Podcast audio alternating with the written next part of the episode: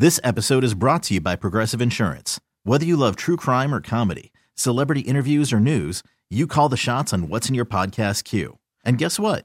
Now you can call them on your auto insurance too with the Name Your Price tool from Progressive. It works just the way it sounds. You tell Progressive how much you want to pay for car insurance, and they'll show you coverage options that fit your budget. Get your quote today at progressive.com to join the over 28 million drivers who trust Progressive. Progressive Casualty Insurance Company and Affiliates. Price and coverage match limited by state law. Oh, I missed you all. And the studio is so luxurious. There's no sun beating down on us. Wow, we have had so many live shows lately. Live shows are fun, but this is fun too. Uh, it's easier to look at all the screens, do all the things. I've got some good guests today. We're going to really have like a serious heart of Minnesota, heart and soul of Minnesota show because I've got Yia Vang on the first part of the show, and he has Union Kitchen. He is kind of bringing Hmong food into the contemporary American Twitterverse, uh, Adrian, you know, uh, Adrian Bouly, like all kinds of like we're going into the future with Hmong food with Yia Vang, and then second half we're going to be talking to Eric Forsberg, who has Devil's Advocate, Dan Kelly's Pub, uh, Eric the Red. He's been slowly putting together a little empire of kind of quirky places, all near sports venues gotten a little famous with the Bloody Mary the size of an aquarium. You know that what I'm talking about. Uh, so this is just going to be good. We're going to be talking about Plates for Good. His, he's part of this group of uh, restaurants that are giving 10% of their proceeds to Second Harvest Heartland to combat hunger. So that's just, I feel like we're just really in the essence of Minnesota. We're doing good. We're having ridiculous Bloody Marys. We're taking Hmong food in new directions. Like that's that's us. That's what we're doing right now. So very excited about this show. If you want to participate, you know, text us 81807. Find me on the Twitter bot. You know I'm addicted. I am Dear Dara on Twitter, or find me on Facebook. I know a lot of you are Facebook heads, and I am Dara.grumdahl up on that thing. So, um, you know, you got questions about Hmong food, you got questions about the future of food in the Twin Cities, send them. Send them to me. I will answer. I will endeavor. All right. So first off, we've got Yia Vang from Union Kitchen. Yia is kind of been just hustling around the Twin Cities the last couple years. He's doing pop ups everywhere. He's um, Every time I go to like a food market, he's got the stand that everybody's like swarming. They're like, There's one good place to eat in here, and it's it's Banks. He's got pop ups at Cook St. Paul routinely. I am very, very interested in all things Vang's up to. Yeah, welcome to the show. Yeah, thanks for having me. All right, so let's get into the the basic one, which is where'd you come from? Yeah, so um, my mom's side of the family is uh, are you know local East Siders here in St. Paul. So um, as kids, we would always you know come up here. But um, originally, I'm from Central Wisconsin, so I'm a Wisconsin kid. Um, went to school at UW La Crosse. Um, uh, that's where I majored in uh, interpersonal com and minor in PR and marketing. So oh, that's why you're so good at the internet. Got a very good internet presence. Yeah. Kids, you want to see how it's done? You go to unionkitchenmn.com. He's like, uh, oh, that's slick. Well, that's that's kind of we have a really some really good uh, friends and, and, and team that puts that together. So. Um, yeah, everyone always asks if I went to culinary school. Uh, never did it. I just jokingly always said uh, I went to the school of hard knocks, where basically you just worked in kitchens growing up. So that was the approved path up until about a decade ago. Yeah, yeah. And so you, when did you? So you grew up in Wisconsin. Yep.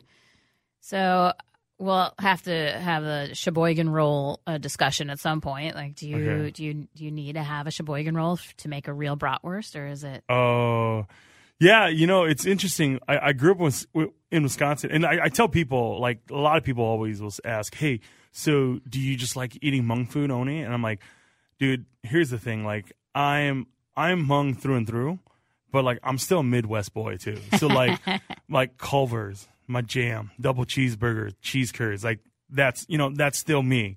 You know, so it's for me. It's like I don't really pick and choose whatever. I you know I get the best of both worlds.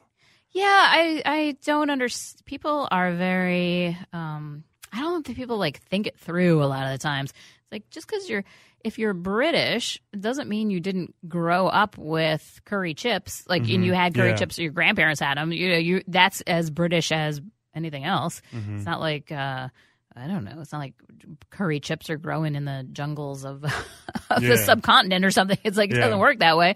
Um, so you so you grew up in Wisconsin, but you didn't answer Sheboygan roll. Do you need? I have a Wisconsin friend who's very Oh, yeah. angry at me all the time. He's like, you can't, it's not a bratwurst unless it has the crunchy Sheboygan roll. Are you on Team Sheboygan roll, or are you just going any Oh, which way? A- a good brat is a good brat to me. You know, so I'm I'm just I yeah. See, Andy, if you're listening, the real Wisconsin people will eat a, a brat not on a hard crusty roll, though it is good. Yeah, I doesn't matter. All right, so you grew up in Wisconsin, when, and then you came to the Twin Cities. Mhm, We are a magnet. eight- we draw you in. Yeah, about eight eight years ago, uh, I, m- I moved up to this area. Uh, again, like I said, my mom's side of the family's from up here, so I was re- we were always really familiar with it. And uh, my siblings, they all kind of went to school up here, and so um, yeah, so I moved up here. And the the original, um, my original idea was to go to grad school.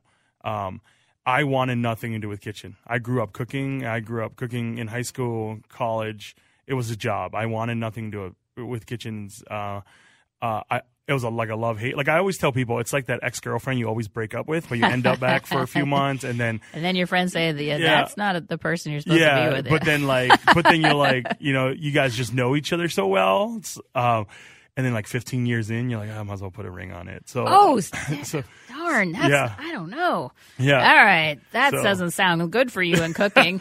uh, those are those are not always the best relationships. Yeah, but you know, but what I I tell people is I think about uh, eight years ago, um, you know, when I moved up here, I, I've found for me. Uh, cooking change took a really big turn for me because before cooking was like it was like what ten dollar an hour job. You know, you- you're working basically second shift. You don't see anybody. You, you you're a night owl half the time, and it wasn't. You know, um, and we talk about this right now in the industry a lot. You know, it's it's not a sustainable life, um, and especially if you want a family and if you want a normal social life, it's not. And so I didn't want to be a part of that. I was just like, man, like it's taking a toll on my body. I don't know if I can handle this, you know. And so that's why again there was that love hate. You know, I love the element of actually cooking, but like, but that nightlife, I just it just wore on me. And um, but I think in the last I'm gonna say five six years, it's really changed the way the way that you can um, think about food. and- Okay, so you decided after kind of working for a job Mm-hmm. job in food, you came up here and then you were like, I'm gonna start a company. I'm gonna be a chef. I'm gonna do all the things. Well, uh, kind of. Uh, again, I was very nervous. I, I never wanted to start my own thing, you know. And I worked for some really, really great guys around here, and and I never wanted to kind of do my own thing. Um, but there was just, I guess, there was just something inside that just wasn't satisfied about. For for me, um, it was how do you get your voice out there, especially in the cooking world, because everybody is so quick to be your voice. You know, everyone's so quick to be like, oh, this is what you're trying to do but then it's like, ah, but no, that's not really what I'm trying to do, you know. And so that was, I, I think, in the last five years have been this kind of, um, I, I call it like trimming the fat, you know, like you're kind of really just trying to fine fine tune what uh, our identity is, what our ethos is, and stuff like that. So All right, so you've been doing this in the vernacular of Hmong food. So if people don't know, Mm-hmm. Yeah. uh, Hmong people or a, a group of people from kind of northern part of Southeast Asia Mm-hmm. were chased out of China in the 1800s by the Chinese. They ended Mm-hmm. up in the, the places in the world we now call Cambodia, Laos, Thailand, Vietnam, Mm-hmm. uh, were key American allies in the Vietnam War. Mm-hmm. Uh, when the Vietnam, our Vietnam, when our soldiers went to Vietnam and they needed Mm-hmm. to to get things done around the Mekong in the jungle, Mm-hmm. the Hmong were the people that helped them do this because you can't just go navigate the jungle. It Yep. doesn't work that way. And then if it, you know, um, if you're kind of history buff, you you also remember too that technically uh, the U.S. at that time was not did not like the co- Congress didn't declare war, so technically America wasn't in war. So a lot of the um, so what happened was uh, the the g- government and the CIA came in and said, "Hey, we need paramilitary troops to kind of work, you know, as a proxy army for us to work with us." And and uh, they found these people that lived in the hills of Laos, and they were the Hmong peoples, and um, and basically they gathered all the um, the men, the boys, and said, "Hey, like we'll we'll train you, we'll give you weapons, we'll pay you. Um, and one some of their main missions were uh, uh, running night ops and then uh, rescuing down pilots. Like the U.S. Uh, um, Air Force would uh, take pilot uh, take planes and bomb the Ho Chi Minh Trail, and if they were shot down, the you know the Hmong people were the ones who knew the terrain, so they were. So my my father and his brothers, my uncles, were a part of that, and so um, uh, but then after the U.S. pulled out, everything happened. Uh, the, Yeah, so after the U.S. pulled out, I think a lot of Hmong people kind of hoped things would simmer down. Things did not simmer down. I mean, there were Mm-hmm. No. just you Yep. know the the different groups funded by the communists were just trying to hunt down and kill all Mm-hmm. Yep. Hmong people. So the, then the, the, great yep. So the Great Migration, I you know, that's kind of what I call it, but uh, uh, ended up uh, all, a lot of the Hmong people in Laos uh, came over to Thailand, like northern Thailand area. Yeah, they walked. They just to Mhm. pick up everything Yeah, and just yeah. Mm-hmm. walk out of the jungles. It's an amazing story to me. And just you know, mothers with babies and Yep. uh, you know everything, all all that they could carry on their backs, Yep. just their Yep. rice pots and just getting out. I mean, it's a, it's a horrifying. It's a Yeah. horrifying thing to imagine. Definitely, and it's one of those things that uh, growing up as kids, you hear these stories and you're like, wow, like you feel like it's like a movie where it's like, no, that that wasn't like you look at your mom, you're like, that wasn't you guys, and it's like, yeah, and and so we, uh, our family, my parents ended up in Vinai, which is a refugee camp in Thailand, and so that's where I was born. Oh, okay. So yep, so I was born there, and uh, we moved to America when I was five. Oh. So yeah, so we landed here. So you were like in the barbed wire ring, like that was. Uh, yeah, yeah. You know, it's funny. Uh, my my grandma when she was uh, still here with us, she would always tell me stories like you would run around and not wear pants, and I'm like, oh man, I want to do that now. Just kidding. uh, you know, and so yeah, so yeah, it's where we're, and then we moved there as five, and I started kindergarten right away, and didn't know an ounce of English, and just hopped in school and.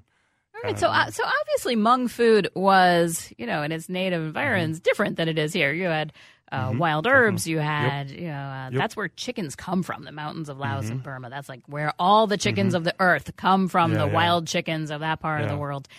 Uh, it's, but then you have to translate this into a modern vernacular. We're Yep. used to tapas, a small place for Yeah, sharing, and things like that. So, you know, this is what we tell people. When people ask me what Hmong food is, I just say Hmong food isn't a type of food, it's a philosophy of food. It's a way of thinking about food. So if you look at a if you look at the Hmong people, one of the one of the biggest things is that we've our people we've never really had a country of our own. We never had a land of our own. I even say we don't even have a flag and and we don't have an anthem. And a lot of times when a group of people don't have all those, they they have this sense of loss of identity. But the one thing they do hold on to is their food. So the Hmong people, one of the reasons why we our people are always constantly moving is we're we're we're farmers. So you go to where the good land is, where the fertile land is. In the hills of Laos, what happens is as the uh, as the hard rain comes, the rain season comes, all the nutrients are um, washed to the lowlands.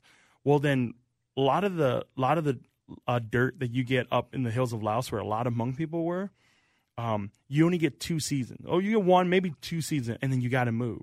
So our people are constantly moving. And one of the great things that I feel like our people have done, and, and as I think about my, you know, my parents, my grandparents, my great grandparents, is what they've done is everywhere they went, they learned different techniques, different strategies from the people from that land, and then they've taken that and they forged it into our own culture. Not, I, I hate the word fusion, but I, I like the word forge because it was they took that and they, they said, how does this work through our view, you know, and and I see, you know, if you want to quote unquote talk about modern Hmong food, like I, I see that is what we're trying to do here. So Hmong food, the, the kind of Hmong food we're doing here in the Midwest, up here in the North, is totally different from the Hmong families that are doing it in Sacramento, Southern Oh, California. interesting. Because it's it's all terroir, right? It's all about what's around the land, what what, what what's plentiful, what, how can we use the land. So so a So lot of you're a northern Hmong chef. That's what we say. We're I- very I into the guess- idea of the North yeah. at Minneapolis St. Paul I, magazine. guess, yeah, I, I guess I guess that's what you can do. Uh, you can call it, but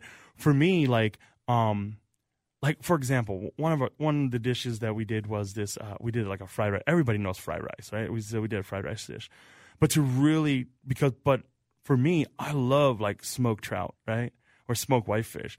So instead of uh, you know using pork or whatever, we did a uh, smoked trout, you know, fried rice dish, Ooh, and then that we sounds good. yeah, and then uh, and then for the vegetables, we did like turnips, we did rutabaga, kohlrabi, you know, vegetables that us here in the north know.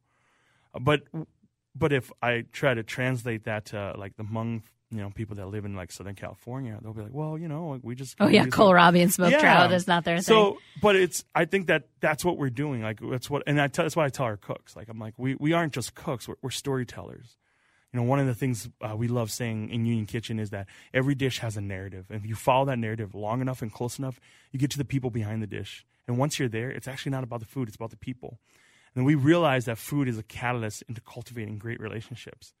And so, if you want to know our people, know our food. And when you know our food, you realize that the places in the history of our people. And the thing that I love saying about the Hmong people, and especially uh, our culture, is that our um, the Hmong culture is intricately woven. Our, our cultural DNA is intricately woven into the foods that we eat. So if you want to know where we've been, know get to know our food, and it actually tells the story of where our people have been. And and I and the thing that me and Chris, who's you know uh, he's my cousin, he's also the co-owner of Union Kitchen with me.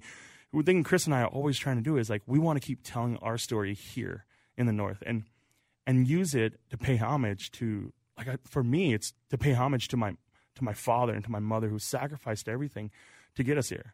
You know, I think about my father a lot. He um uh, I, I remember when I was a kid, I, I said something really dumb. You know, it's just stupid kid stuff. And and about my dad and my, my I remember my grandma pulled me aside and said, "Don't you ever say that?" And he said, "Your your, your father was a well respected man in our village. People like listened to him. Uh, people um, loved him. But here in America, like nobody knows him. But he's like, but he, but then my mom, I remember my grandma said he left all of that so that you can have a you can have a future and and that I mean as a kid like that really did change the way I view my dad. It's just like how could a like his unconditional love of leaving everything behind so that his children has a chance at the American dream. And so so for me cooking the food that we cook is an echo of the legacy of our parents. And it and so so I hear a lot of people go, "Hey, Southeast Asian food is very trendy right now. Like it's sexy, it's cool." and I'm like, "It's not about trendy or cool for me. It's about telling my parents' story. It's about telling people and, and when- they're eating with us and say, "Hey, my mom hands have been feeding me for 34 years." There has never been a time I think about that my mom has ever said, I've, I've gone over to visit or she knows I'm a cook. Uh, She's never said, "Hey, honey, could you make a dinner for us tonight?" Like, I, I just don't want to. Like, she, I don't ever remember my whole life that she's ever said, "Hey, can you make dinner?" Like she's in her 60s and she's still the same hands have been feeding me growing up is the same hand that's feeding my nieces and my nephew. Oh, that's and beautiful. And all of that gets put I want to put all that and Chris and I we want to put all of that in in a plate and uh, as we as you come to our pop up as you sit down and have dinner with us, we want you to feel that atmosphere. We want you to feel that legacy of our the sacrifices of, of our parents, our grandparents, and then understand that our people, this is what it's built on. Perfect. All right, Yia Vang, that's where we're going to leave it. This was a delightful conversation. Everybody, you want to try his food. You want to know why he's a rising star. You want to know this legacy of his grandparents, his father, his, his whole his whole world. It's such a northern story right now. Uh, you can try his food anytime on a Friday at Cook St. Paul from 5 to 9, or check out his classes, different things he's doing at unionkitchenmn.com. When we come back, I'm going to answer one of your questions from my Ask Me Anything. All right, so that was Yia Vang from Union Kitchen, Minnesota. All right, I got, time for a quick Ask Me Anything here. I've got a question. How was swimming with dolphins? So those of you following me on social have gotten to see.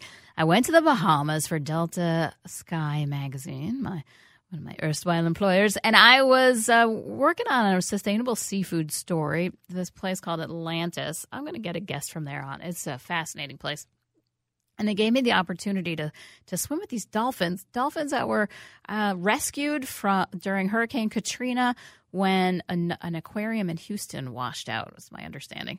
And uh, these these dolphins are well acclimated at this point to their new place. And i have never put on a wetsuit. I was kind of nervous. They're very big.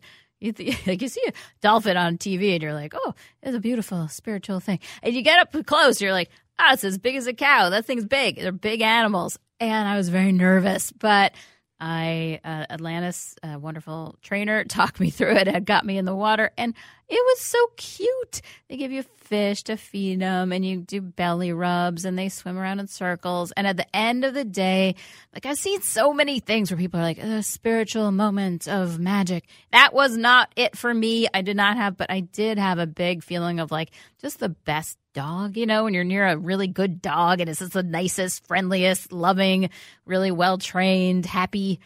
It made me incredibly happy. So that's a that's a story. I got in the water. I got over my fear of big animals. It was fun. It was not, you know, I didn't I didn't find my spiritual energy with the aliens or something, but I did I did love it. It was so fun. And my favorite part was, of course, being food obsessed. I think my favorite part was feeding it. They kept giving me this cooler of fish, and I could just feed this. So much fun. If you put it in its mouth sideways, then it flips the fish up in the air and catches it. I'll watch that all day. So much fun. All right, we come back. We're going to talk to Eric Forsberg from Devil's Advocate and talk about plates for good and doing good when you're eating out. All right. Yes, I got a question. What was that resort where I swam with the dolphins? It's called Atlantis. I think it's the biggest resort in the Caribbean. It is a cool place. I got a lot to say right now I'm switching gears. We're talking to Eric Forsberg. Now, since I've been in the Twin Cities, writing, writing about French fries, uh, Eric Forsberg has been putting together a little empire. He has Devil's Advocate Bar, Dan Kelly's Pub, Eric the Red, which I know all you Vikings fans know because it's right across from the stadium. Mm-hmm. Um, it's my favorite place for Scandinavian barbecue. It's only you know you're like ah I would like this brisket to have lingonberries, and that can be a thing that my favorite thing at Eric the Red is that cucumber salad. That's just totally basic, pure, easy, easy. Mm-hmm. But I don't make it as much as I should because it's so good. All right.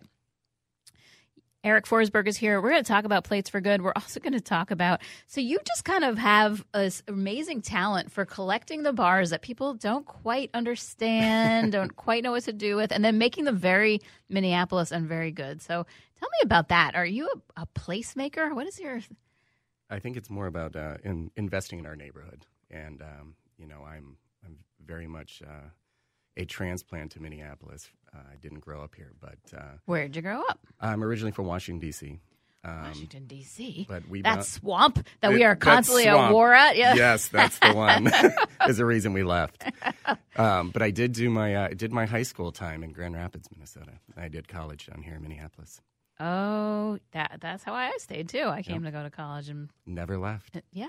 It's a lure. You get here and you're like, that's the good life. All right, yeah. so you're a neighborhood you're a neighborhood understander. Is that yes, the That's a good way to put it. So I you know, I very much cut my teeth down here, um, just working in our industry for a number of years. And uh, I spent a lot of time on my uh, St. Thomas campus down here in my entrepreneurship program. And uh, I've stayed and lived in this neighborhood for for far too long now. That St. Thomas program is responsible for a lot of restaurant and food businesses. It's very it interesting. It's true. Uh, and so when I think of what you did with Dan Kelly, is like that's kind of perfect. So it's right downstairs at, from us here at WCCO Radio, so I'm very aware of it. But you rolled out this hilarious and kind of sophisticated Bloody Mary program. And so everybody who goes to the Twins stops by, gets a fancy Bloody Mary or the aquarium Bloody Mary, which is this bonkers thing I wrote about for the magazine. It's like imagine a, a you know office waste basket or a punch bowl. Like it's so much Bloody Mary. It's for four people. It's got all these skewers, everything sticking out of it. People love to get it, take their pictures, put it on Instagram. You'll be talking about it for the rest of your life. You're like, I I harpooned the great whale. Like it has this kind of. yeah. So that was a you know like a fun insight. Like not you know. Not... Yes. Well, we uh, the ideology behind our Bloody Mary program actually started at Devil's Advocate, uh, the original location, which is on 10th Street, which in in its previous history was Hell's Kitchen, was um, Le Peep, who when we first moved to Minnesota was my parents' favorite restaurant. So it was very very coincidental that I should take that restaurant over at some point and do something with it. But um, we were trying to build a brunch program, and um, you know, Devil's Advocate having as many failures that came after um, Hell's Kitchen leaving as it did, it was a very difficult space to try and turn around. So. The, the no I- skyway, no nothing, parking. Got to give people a reason to come, Minnesota. That's it. So we uh, we really focused on the drink program, and particularly the Bloody Mary program. And um, um, the a woman who run helps me run my company. It's uh, Chris Asselson. She has been my right hand, my left hand, and probably both my feet many times. But uh, that relationship really started with a Bloody Mary. So I, she came in and uh, and uh, we started building them together, and they and it, it it really started to work. But then in a in a whatever moment of brilliance, we'll call it that, we said, let's just build this monstrosity of a of a bloody, and it you know, no one will buy it, but it'll be, I don't know, it's fun. We'll take pictures of it and it'll be great. Well, we ended up finally having to put a second bartender on to actually make them because they, uh, those poor bartenders, uh, they, we weren't their favorite people when we put that on the menu. Let's put it that way. But. I think it, I think of building that thing, you're less like a, a, chef and more like a florist. You're like, how can I balance exactly these things in here? We Yep. skewer. Okay, so you do that at Dan's Kelly's. Um, I have to ask you about the Devil's Advocate. You took over the old Masa space on Nicollet Mall, so that's right in the heart of tourist Minneapolis, Yes, right? That's is. where uh, it is by Orchestra Hall. It's by the local. It's the you know probably the place where the most people who don't live here walk past, right? That's True. where it is. And you took that on another difficult space, and then turned out to be really difficult because you took it on before the Super Bowl, and you're. did. Can I ask? Dare I ask when? when? When's it When's it going to open? Uh, you've got about a month. A month. Yeah, oh, at the most. Really? We're very close. Yes. All right, and so it's going to be Devil's Advocate. Yes, is it that is. correct? It is. And, um, you know, in opening Devils, it's always been, again, we're very invested in our local community. And it's funny that the irony of being a devil's advocate, but the irony of being on the most touristy area, if you will, of Minneapolis, we want to bring a bit of something for the locals to Nicollet as well. And- I want that because it's also the place with the most transit. Yes. It's very easy to get through. Yes. Oh, my 20 something web team. Like, this is where they live and work and this is are on their way home. This is where the locals drink. Yeah, it is. It's Mm-hmm. uh, got the local, so that that name's taken, but it's a true fact. so you're gonna, can you give me a little preview? What's it gonna be like? Sure. Yeah, we are. Um, well, it was interesting with what we dealt with at the previous location, in it's uh, our our not being able to plan long term. We'll just put it that way. Um, we the old location, if people don't know, was in a historic building that is uh, getting bulldozed, as we do too often in Minneapolis. correct, correct. So we were going month to month basically, and doing a a full menu revamp. As you remember, my meatball menu that started that whole I didn't like it. I We're know you didn't. I know you didn't. it's still, I will say, still near and dear to my heart. I still love that menu. But Other people Um, do. we did I a could be wrong. we did a full uh, menu revamp in there at one point under uh, Chef Nathan, Nathan Beauchamp, and uh, later when when Chef moved back out east, uh, he is also from the DC area. Moved back out east. Uh, that's when the ball started kind of rolling with this whole: Are we going to stay? Are we going to go? Is it going to be next month? And two and a half years later, you know, it takes a it takes a lot of investment to revamp a menu, and we were waiting for that sort of the next step of what that menu is going to look like. So um, it just we we patched it and we did our seasonal changes, but we never really got to invest in that big change that we wanted. So what this new location is allowing us to do is do that change. And you're going to be a popover bar. What are you going to do? What are you going to do? Yes, popovers and donuts. That's it. No, I'm kidding. It's That would uh, probably be popular. yeah, right. We are uh, we are doing a, a lot of fresh pastas, um, which we are working with Italian Eatery in South Minneapolis. So we'll be getting a lot of our fresh pasta from uh, the Carreras down there. Um, we will be doing some in house as well. We are putting in a, um, a significant pizza oven that is uh, open flame pizza oven. So we'll be making our own crust, some of it from the beer yeast that we expel from our beer program that we have been doing for about six years. So we have Ooh, I like that. A more sophisticated crust, get a little yeast action in there, make it more tasty. Yep. Good. So and a lot of fresh veg. Um, the idea is to really lighten up that that menu, and there will be a meatball.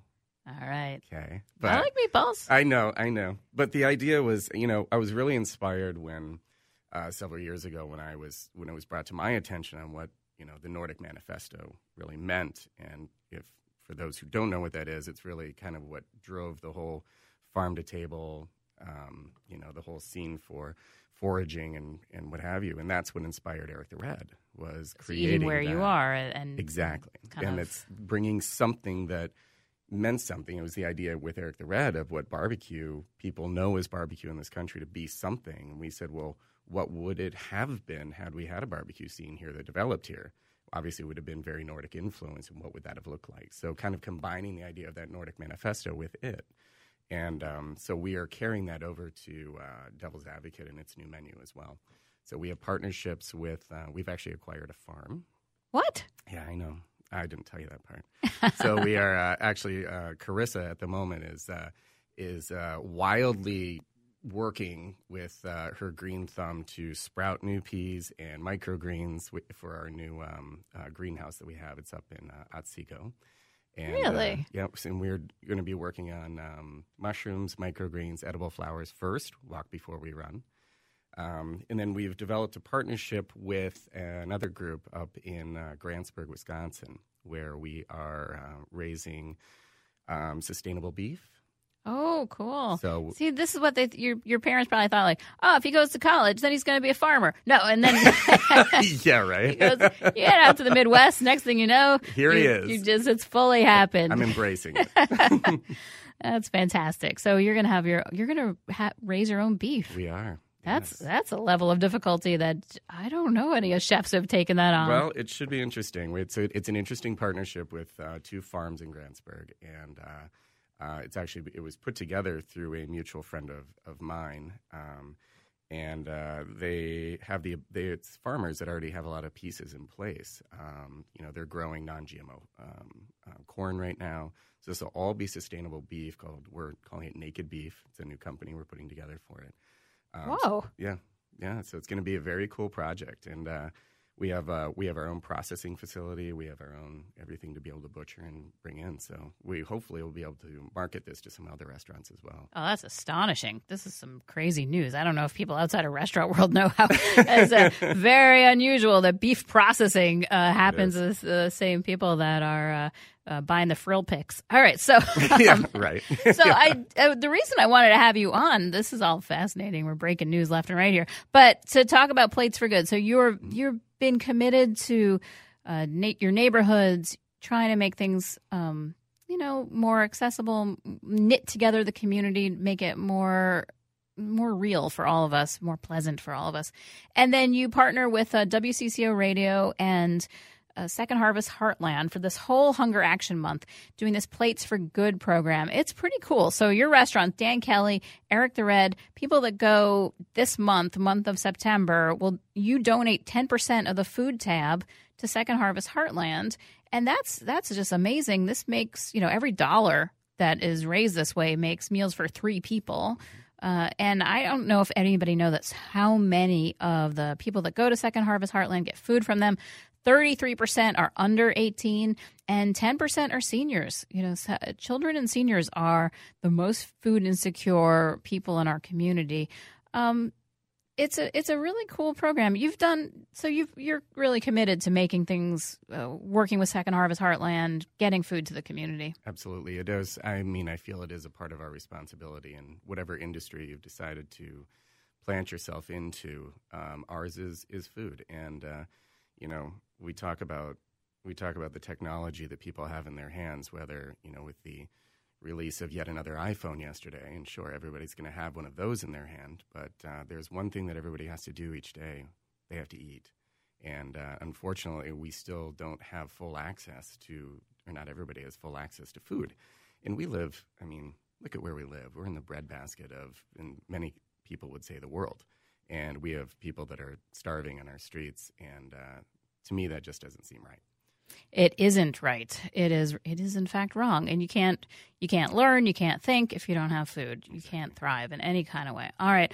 Well, Eric Forsberg, I'm gonna thank you so much for coming on today. Everybody, if you want to find out more about Plates for Good, you can uh, find the, everything online. I put a I put a link on my own Facebook, and they're also at Plates for Good org. You can swing by Eric's place, Dan Kelly's or Eric the Red, get a burger, get some things, and they will donate 10% of the food tabs to Second Harvest. All right, Eric Forsberg, I could talk to you all day, but we got to wrap it up. All right. Thanks for having me. Ah, thank you. All right, we'll come back. We'll have time for one more question when we get back.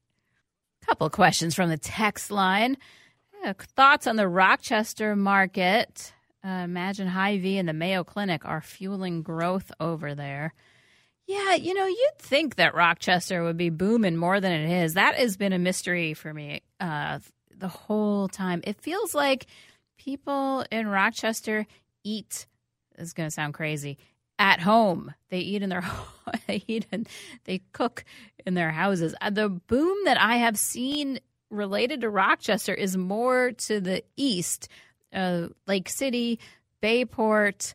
Uh, there's a couple of restaurants in there that are, I feel like, all you know, fueled by Mayo Clinic doctors. I'm thinking about the Chef Shack, Bayport, uh, Nosh in Lake City, places like that. So I'm not sure when uh, Rochester or how Rochester booms. I've been down there a few times. It's it's I you know you, one one of the things you got to do if you're going to have a restaurant scene is eat out, and I feel like uh, Rochester people are more about eating in.